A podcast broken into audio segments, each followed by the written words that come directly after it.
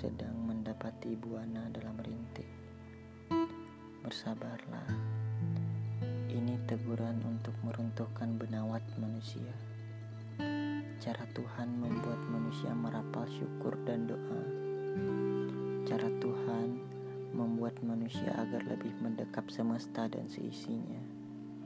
Pun, cara Tuhan meruntuhkan lapas tala yang temaram.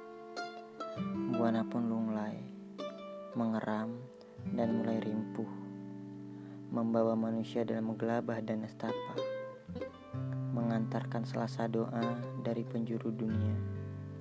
Bertahanlah untuk kita dan semesta. Kita akan sama-sama kembali harsa.